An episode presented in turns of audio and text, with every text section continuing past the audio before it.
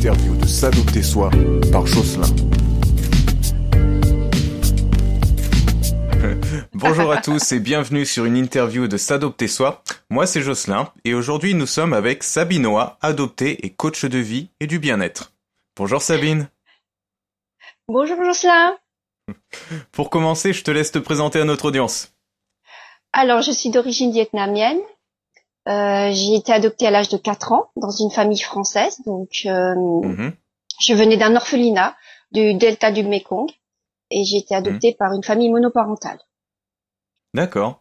Alors moi, je t'ai vu pour la première fois sur le forum Voix des adoptés. Alors, euh, par rapport à ce que tu viens de dire, bon, ça provient que t'en es une. Tu publiais quelques chroniques web euh, sur ton blog euh, je suis le capitaine de mon âme.com dans lesquelles tu abordes des thèmes en lien avec ta spécialité. D'ailleurs, euh, je t'ai découvert avec celle qui parlait des blessures d'abandon, comment les soigner? cette blessure, bon bah, est présente en chacun de nous quasiment.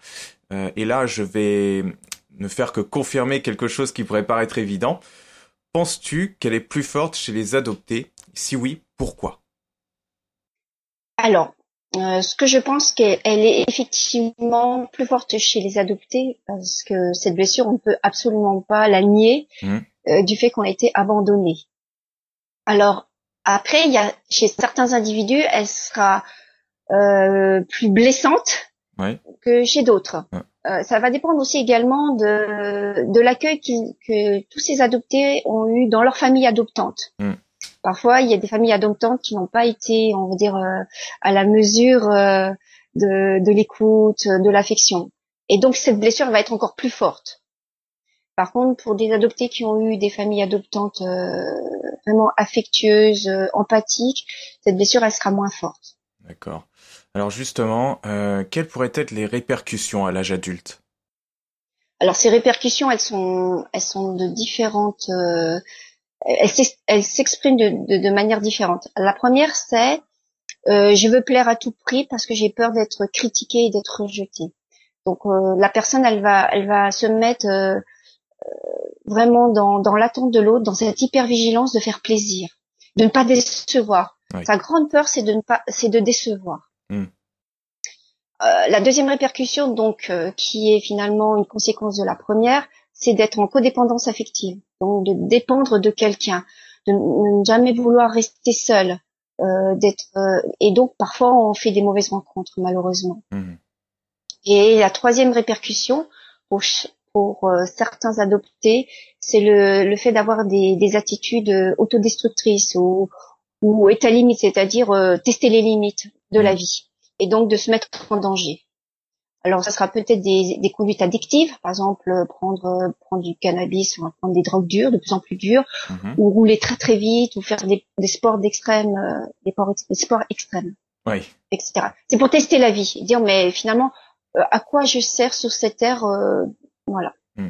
Et tout ça, ce sont des conduites inconscientes. Ce sont des conduites dans les jeux inconscients, oui. Hmm. Hmm. Ce sont des jeux inconscients. Si tu avais trois conseils à nous donner pour soigner notre blessure d'abandon, quels seraient-ils? Alors, euh, il y a beaucoup plus de conseils à donner, mais on va déjà se réduire à trois. La première, c'est euh, retourner à la blessure. Parce que de, de la nier, il y a, y a des adoptés qui nient cette blessure, qui ne veulent pas en entendre parler.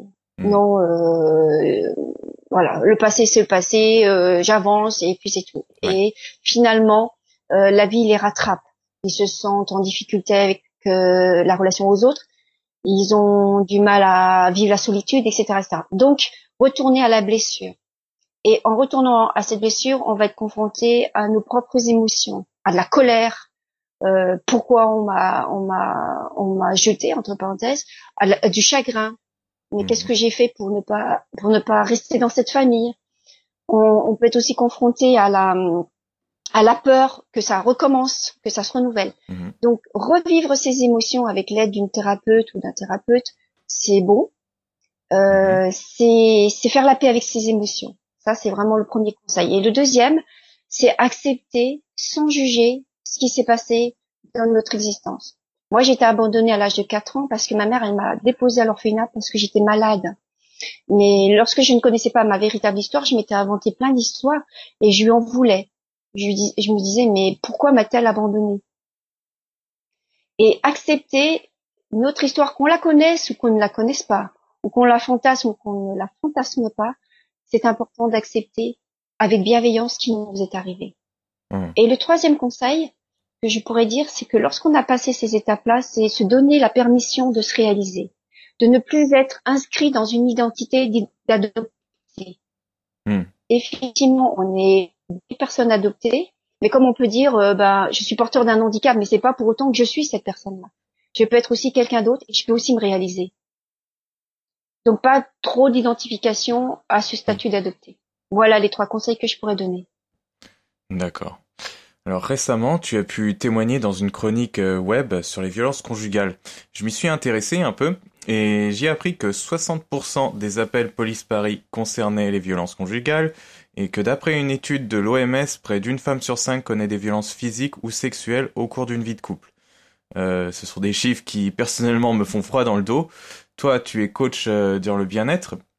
Il y a de nombreux domaines dans lesquels tu peux mettre tes compétences à profit. Pourquoi avoir choisi euh, cette cause, celle des violences conjugales? J'ai choisi cette cause parce que moi-même j'ai été violentée.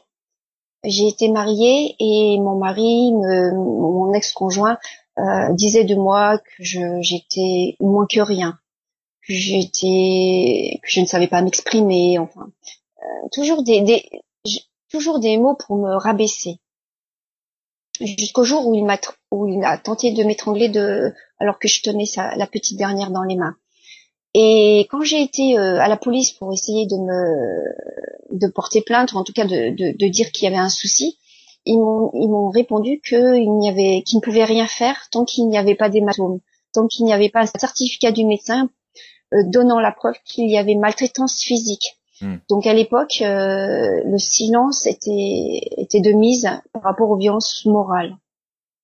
Et c'est pour ça qu'aujourd'hui, euh, je veux vraiment faire de la prévention et, et alerter les pouvoirs publics, mais aussi euh, que les personnes qui sont aujourd'hui dans un état de victime de violence conjugale morale peuvent s'exprimer et que leur parole est entendue par quelqu'un. Mmh, ouais, c'est important, comme tu dis, euh, puisque face à ces policiers, tu as dû ressentir de, de, l'injustice. De l'injustice, oui, euh, et que ben, toute personne, surtout à ce moment-là, a besoin d'être comprise et entendue, en effet.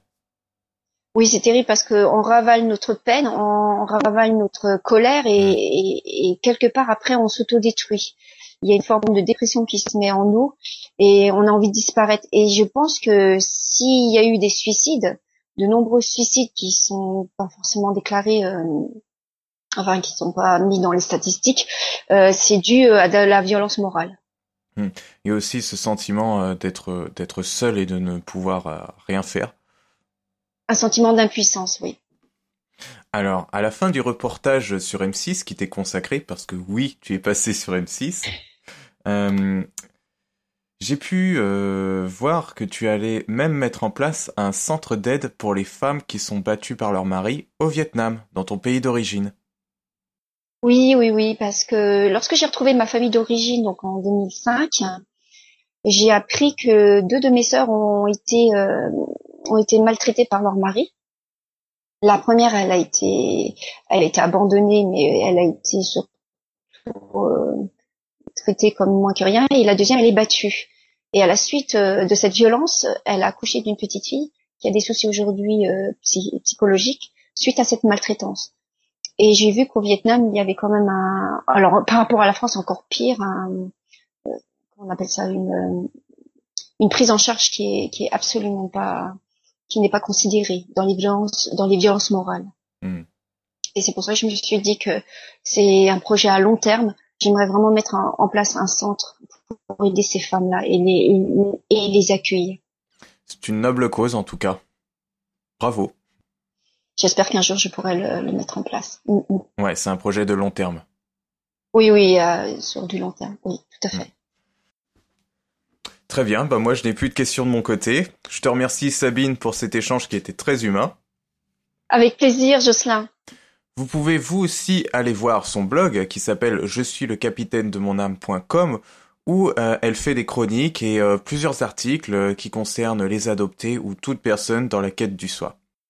Je vous dis à bientôt pour une prochaine interview. Ciao Ciao Interview de S'adopter soi par Jocelyn.